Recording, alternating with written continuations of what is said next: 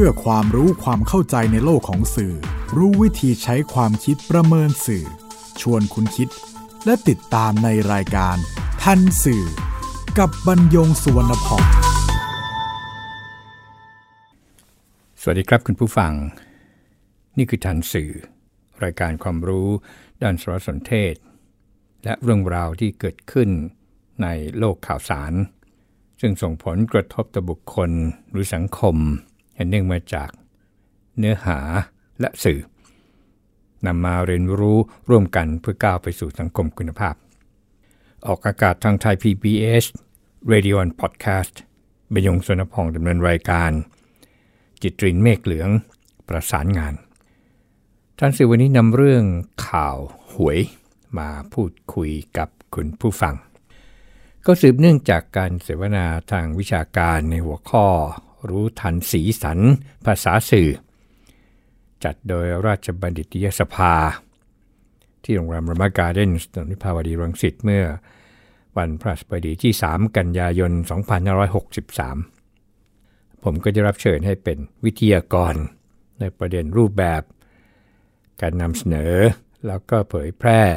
ข้อมูลทางสื่อออนไลน์ ทันสื่ออาทิตย์นี้จึงนำบางส่วนที่เสวนามาเล่าสู่กันฟัง สื่อสังคมหรือว่าโซเชียลมีเดียก็เป็นการสื่อสารบนเครือข่าย หรืออินเทอร์เน็ตที่ผู้ใช้เนี่ยไม่เพียงสามารถนำเข้าข้อมูล ยังสามารถรับสาร ทั้งการอ่าน การฟัง การชม สามารถโต้ตอบกับผู้อื่นในเครือข่ายแบบปฏิสัมพันธ์ แล้วก็สามารถแบ่งปันข้อมูลทุกรูปแบบ ทั้งที่เป็นตัวอักษร เป็นภาพกราฟิก แล้วก็ภาพเคลื่อนไหวออกไปยังเพื่อนหรือกลุ่มเพื่อนหรือสาธารณะ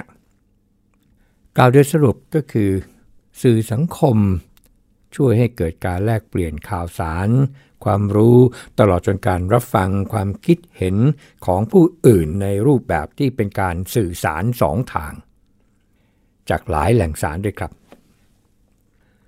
สื่อสังคมจึงเป็นสื่อส่งพลัง ทั้งความเป็นอิสระจากเงื่อนไขต่างๆ เมื่อเทียบกับสื่อดั้งเดิม เพราะว่าผู้ใช้สื่อสังคมสามารถสื่อสาร ด้วยตนเอง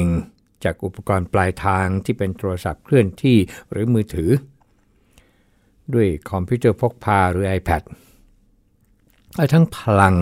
จากเทคโนโลยีสารสนเทศ และการสื่อสารที่ไม่จำกัดปริมาณของข้อมูลข่าวสาร ที่ไร้ขอบเขตทางภูมิศาสตร์ แล้วก็ไร้กรอบของเวลา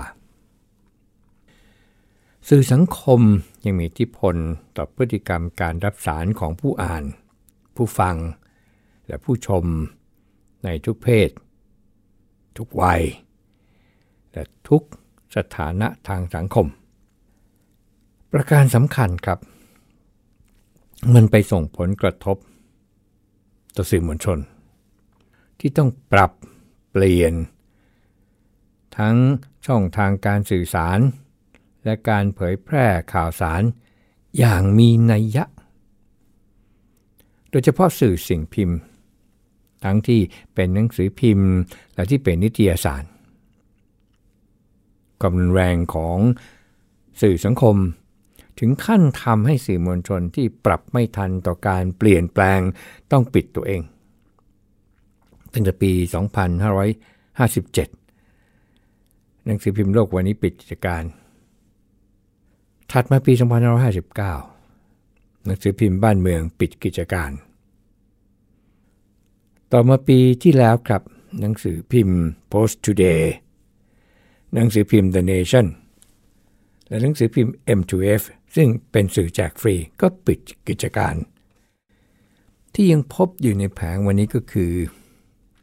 บางกอกโพสต์ไทยรัฐ สยามรัฐ Daily News มติชน แนวหน้ากรุงเทพธุรกิจ ผู้จัดการรายวัน ข่าวสด ไทยโพสต์ แล้วก็คมชัดเล็ก นี่พูดเฉพาะหนังสือพิมพ์รายวันนะครับ แต่ว่าทุกชื่อฉบับที่เรียนคุณผู้ฟังไปนั้น ล้วนมียอดจำหน่ายลดลง ลด เพราะผู้อ่านหันไปรับสารผ่านช่องทางอื่นที่เป็นสื่อสังคมด้วยกัน และสื่อที่นำเสนอข่าวออนไลน์ ซึ่งก็เร็วกว่าสื่อกระแสหลัก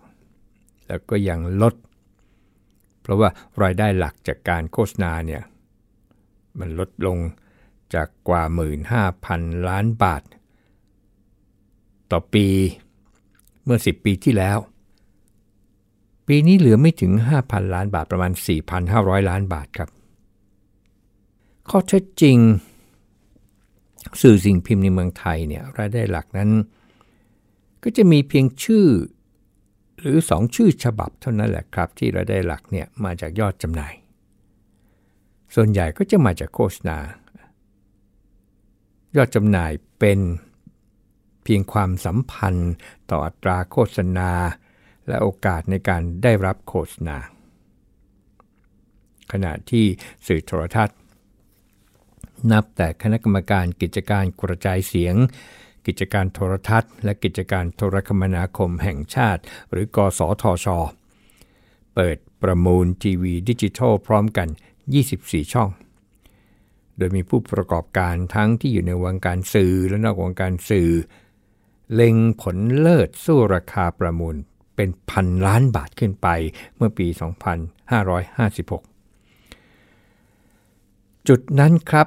ที่เป็นจุดเปลี่ยนสำคัญของสื่อไทย ทั้งด้านเทคโนโลยี ทั้งด้านบริหารจัดการ แล้วก็ด้านเนื้อหา ที่ว่าเป็นจุดเปลี่ยน นอกจากคำตอบเช่นเดียวกันกับสื่อสิ่งพิมพ์ที่พฤติกรรมการรับสารเปลี่ยนไปอยู่ที่อุปกรณ์ปลายทางแล้ว ประการสำคัญที่สุดก็คือ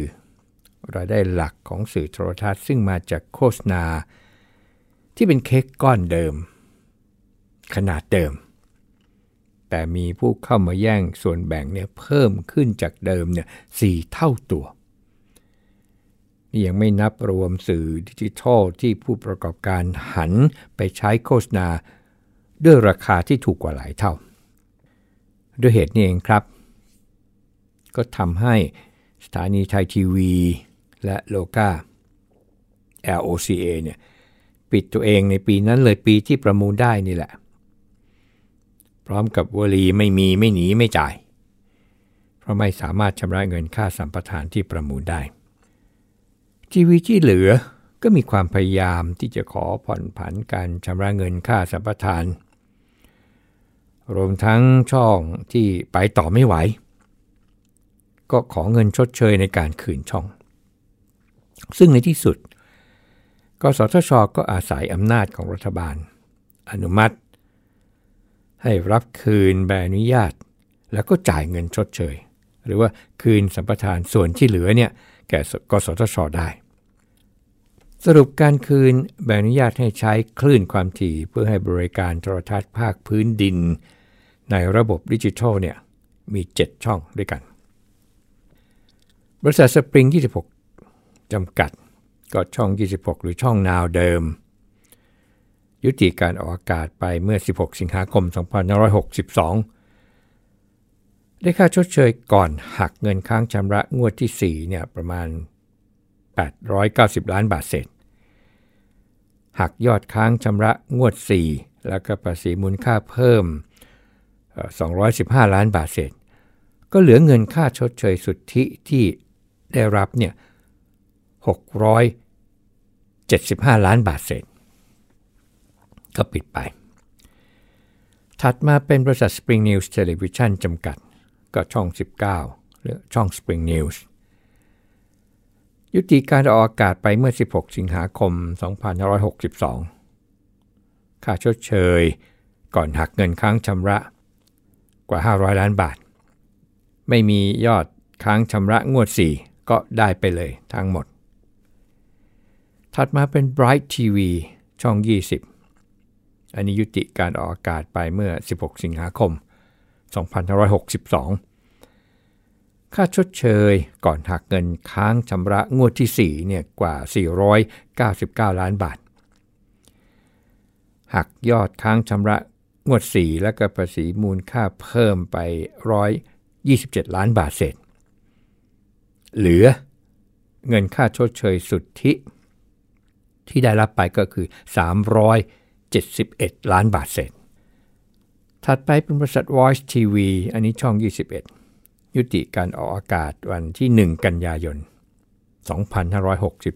2562 ค่าชดเชยก่อนหักเงินค้างชำระงวด 4 เนี่ยกว่า 508 ล้านบาท หักยอดที่ค้างชำระงวด 4 แล้วก็ภาษีมูลค่าเพิ่มไปกว่า 130 ล้านบาทเศษ ก็เหลือเงินค่าชดเชยสุทธิ 378 ล้านบาทเศษ ถัดไปเป็นบริษัทอสมทจำกัดมหาชนหรือช่อง 14 คือช่อง m c o t Family ช่องที่ขาดทุนมากที่สุด แล้วก็มีโฆษณาน้อยที่สุดก็คือช่องที่เกี่ยวกับครอบครัวนี่แหละครับ ก็ยุติการออกอากาศไปวันที่ 16 กันยายน 2562 ค่าชดเชยก่อนหักเงินค้างชำระงวด 4 ก็ 226 ล้านบาทเศษหักยอดค้างชำระงวด 4 แล้วก็ภาษีมูลค่าเพิ่ม 63 ล้านบาทเศษ ก็เหลือเงินค่าชดเชยสุทธิเนี่ย163 ล้านบาทเศษ ถัดไปเป็นบริษัท BC Multimedia จำกัด หรือช่อง 28 ก็คือช่อง 3 SD อันนี้ยุติออกอากาศไป 1 ตุลาคม 2562 ค่าชดเชยก่อนหักเงินค้างชำระงวด4เนี่ยก็ 903 ล้านบาทเศษ หักยอดค้างชำระงวด4หักภาษีมูลค่าเพิ่ม 223 ล้านบาทเศษ ก็เหลือเงินค่าชดเชยสุทธิอยู่ 680 ล้านบาทเศษ สุดท้ายก็คือช่อง 13 หรือช่อง 3 Family คือช่องครอบครัวนี้ไปหมดเลยครับ ก็ยุติการอากาศ 1 ตุลาคม 2562 ค่าชดเชยก่อนหักเงินค้างชำระงวด 4 226 ล้านบาทเศษ หักยอดค้างชำระ หักภาษีมูลค่าเพิ่ม 63 ล้านบาทเศษ ก็เหลือเงินค่าชดเชยสุทธิเนี่ย162ล้านบาทเศษเบ็ดเสร็จรวมเงินชดเชย 2,932 ล้านบาท จึงเหลือช่องที่ยังต้องแข่งขันกันต่อไป บนอากาศนี่อีก 15 ช่อง ซึ่งก็ยังมากกว่าเมื่อครั้งยังออกอากาศในระบบแอนะล็อกในเกือบ 3 เท่า ทั้งหมดที่นำมาเรียนคุณผู้ฟังในตอนต้นนะครับ ทั้งสื่อสิ่งพิมพ์ ทั้งสื่อโทรทัศน์ก็เพื่อจะสะท้อนว่า การแข่งขันของธุรกิจสื่อที่เป็นสีสันเริ่มต้นอย่างจริงจังนับแต่ปี 2556 เป็นต้นมา แต่เป็นสีสันที่มีทั้งมินเมต่อกฎหมาย แล้วก็อ่อนไหวต่อจริยธรรม อย่างไรนั้นอีกสักครู่ครับ คุณกำลังฟังรายการ ทันสื่อกับบรรยงสุวรรณพองกลับเมื่อพฤติกรรมของผู้รับสารเปลี่ยนไป ทุกสื่อหลักจึงต้องตามไปขายข่าวออนไลน์ ไม่ว่าจะเป็นสื่อสิ่งพิมพ์สื่อวิทยุกระจายเสียง แล้วก็สื่อวิทยุโทรทัศน์ แล้วก็ยกระดับขึ้นเป็นหน่วยธุรกิจที่เรียกกันว่า business unit ในการหารายได้จากโฆษณา การแข่งขันเพื่อความอยู่รอดก็เริ่มขึ้นในสนามนี้ครับ ทั้งการชิงข่าวบนสื่อออนไลน์ การใช้กราฟิกแอนิเมชันก็มาช่วยการใช้สื่อผสมในการนำเสนอและการใช้สื่อสังคม เป็นประตูหน้าจูง ให้คลิกเข้าไปอ่านข่าวไลน์บนอินเทอร์เน็ต ประเด็นจึงอยู่ที่วิธีการในการแข่งขันของแต่ละสื่อเป็นอย่างไร เมื่อพิจารณาการนำเสนอข่าว ในสื่อออนไลน์ ของหนังสือพิมพ์หัวสีชื่อฉบับหนึ่ง นับตั้งแต่ปี 2556 เป็นต้นมา ใช้วิธีนำคลิปนำเรื่องราวของชาวบ้านบนสื่อสังคมมาเสนอเป็นข่าวโดยไม่มีการสอบยันข้อมูลหรือว่าหาข้อมูลเพิ่มเติม นอกจากสีสัน โดยการพาดหัว ให้น่าสนใจเพียงอย่างเดียว บ่อยครั้งที่ข่าวนั้นก็ละเมิดสิทธิส่วนบุคคล บ่อยครั้งที่ข่าวนั้นไม่เคารพต่อสิทธิมนุษยชน แล้วก็บ่อยครั้งที่ข่าวนั้นเนี่ยเป็นการชี้นำและบ่อยครั้งที่ข่าวนั้นมอมเมาสังคม โดยเฉพาะคนหาเช้ากินค่ำที่คาดหวังโชคลางว่าจะทำให้เขาลืมตาอ้าปาก จนผู้ประกอบธุรกิจสื่อรายนี้ อ้างว่ามีผู้อ่านเนี่ยสี่ล้านคนแล้ว การนำเสนอเรื่องที่อ่อนไหวทางจริยธรรมเนี่ยจึงได้ลดลงไป พูดถึงข่าวออนไลน์ เฉพาะข่าวออนไลน์ 5 อันดับนี่นะครับ ในวันนี้เนี่ยเขาเสนออะไรกัน ด้านเนื้อหานี่นะครับก็มีอาชญากรรม บันเทิง การใช้ชีวิตหรือว่าไลฟ์สไตล์ แล้วก็เรื่องกินเรื่องเที่ยว ก็แปลว่าถ้าอยากให้ข่าวออนไลน์ ได้รับความนิยมติดอันดับอย่างนี้ ก็หนีไม่พ้นการนำเสนอข่าวอาชญากรรม ข่าวบันเทิงไลฟ์สไตล์แล้วก็กินเที่ยว แล้วก็วิธีการนำเสนอละครับ ในข่าวออนไลน์ 5 อันดับ ตอบว่าสีสันหรือว่าดราม่า ความเชื่อ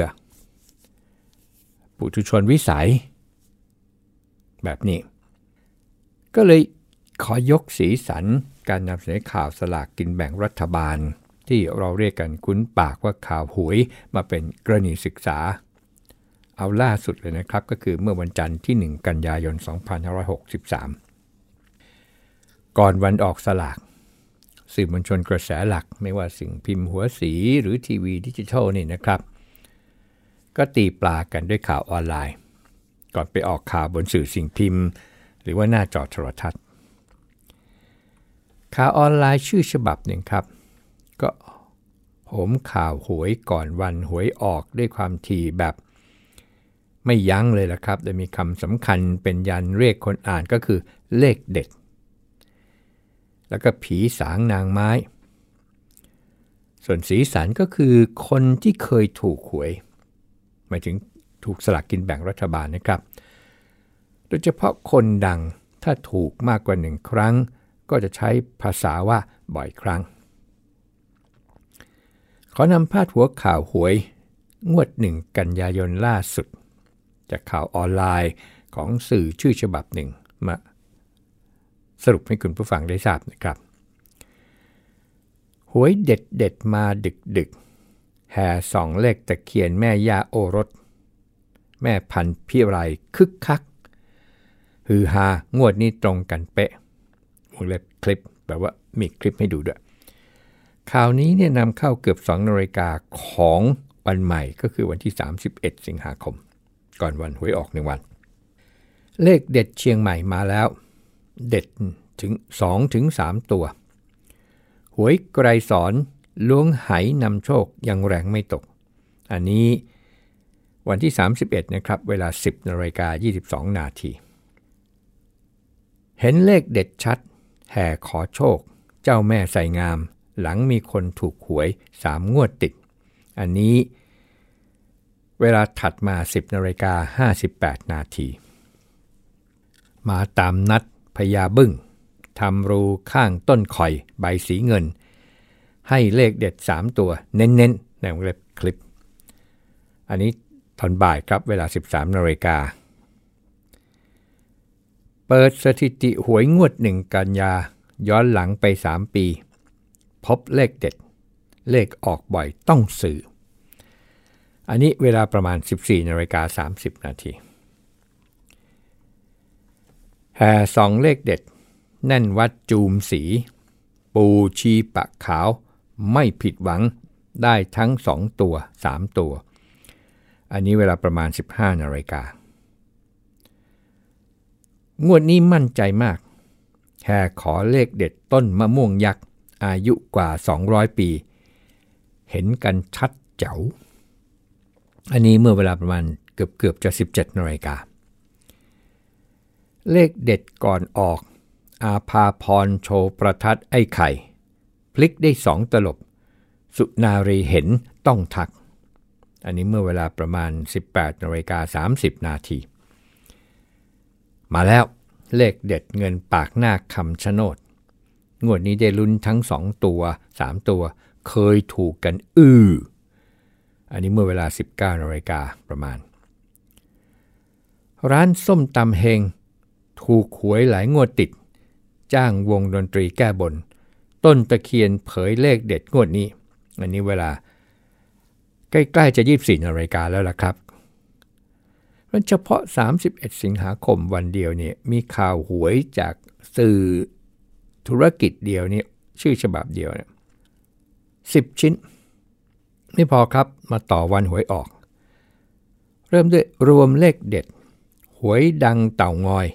คำชะโนด ตะเคียน เฮทุกงวด วิญญาณไอ้ไข่ เลขคนดัง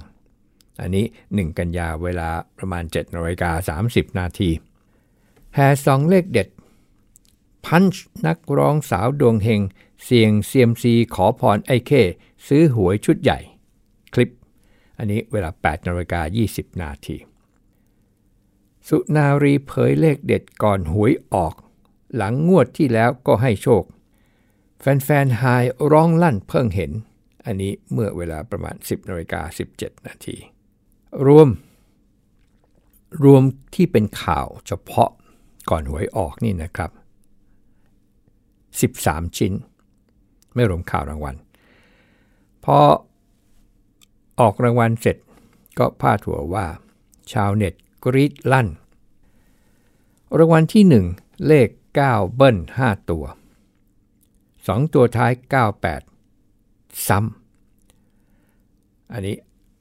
เอาข้อความขึ้นข่าวออนไลน์เมื่อเวลา 16นาฬิกา17 นาที แล้วก็ปิดท้ายด้วยพาดหัวว่ารวมพลคนช้ำ เจอเลขนี้เข้าไปถึงกับมองบนคือ ตานี่เหลือขึ้นไป พลาดแบบเจ็บปวด อันนี้เมื่อเวลาประมาณ 17นาฬิกาครับ ทั้งหมดนี้ ก่อนวันหวยออก1วัน แล้วก็วันหวยออก ข่าวหวยเนี่ย13ชิ้นคำถามคือสังคมได้อะไร ตอบว่าได้เสียเงิน ได้ลุ้น สุดท้ายเนี่ยไม่ได้อะไรเลยคือเสียจริง ๆ แล้วก็ไม่ได้โทษสื่อสักคำนอกจากไม่โทษสื่อแล้ว ก็ยังคอยลุ้นงวดต่อไปจากสื่ออีกต่างหาก สื่อล่ะ ได้อะไร ตอบว่าได้ครับ คือได้ขายข่าวเอายอดวิว อย่างน้อยก็รักษายอดวิวไว้ได้ ถามว่าสื่อมอมเมาสังคมใช่ไหม เรื่องนี้สื่อเคยย้อนถามกลับมาแล้วครับว่า สังคมเป็นอย่างไรสื่อก็เป็นเช่นนั้น ประโยคนี้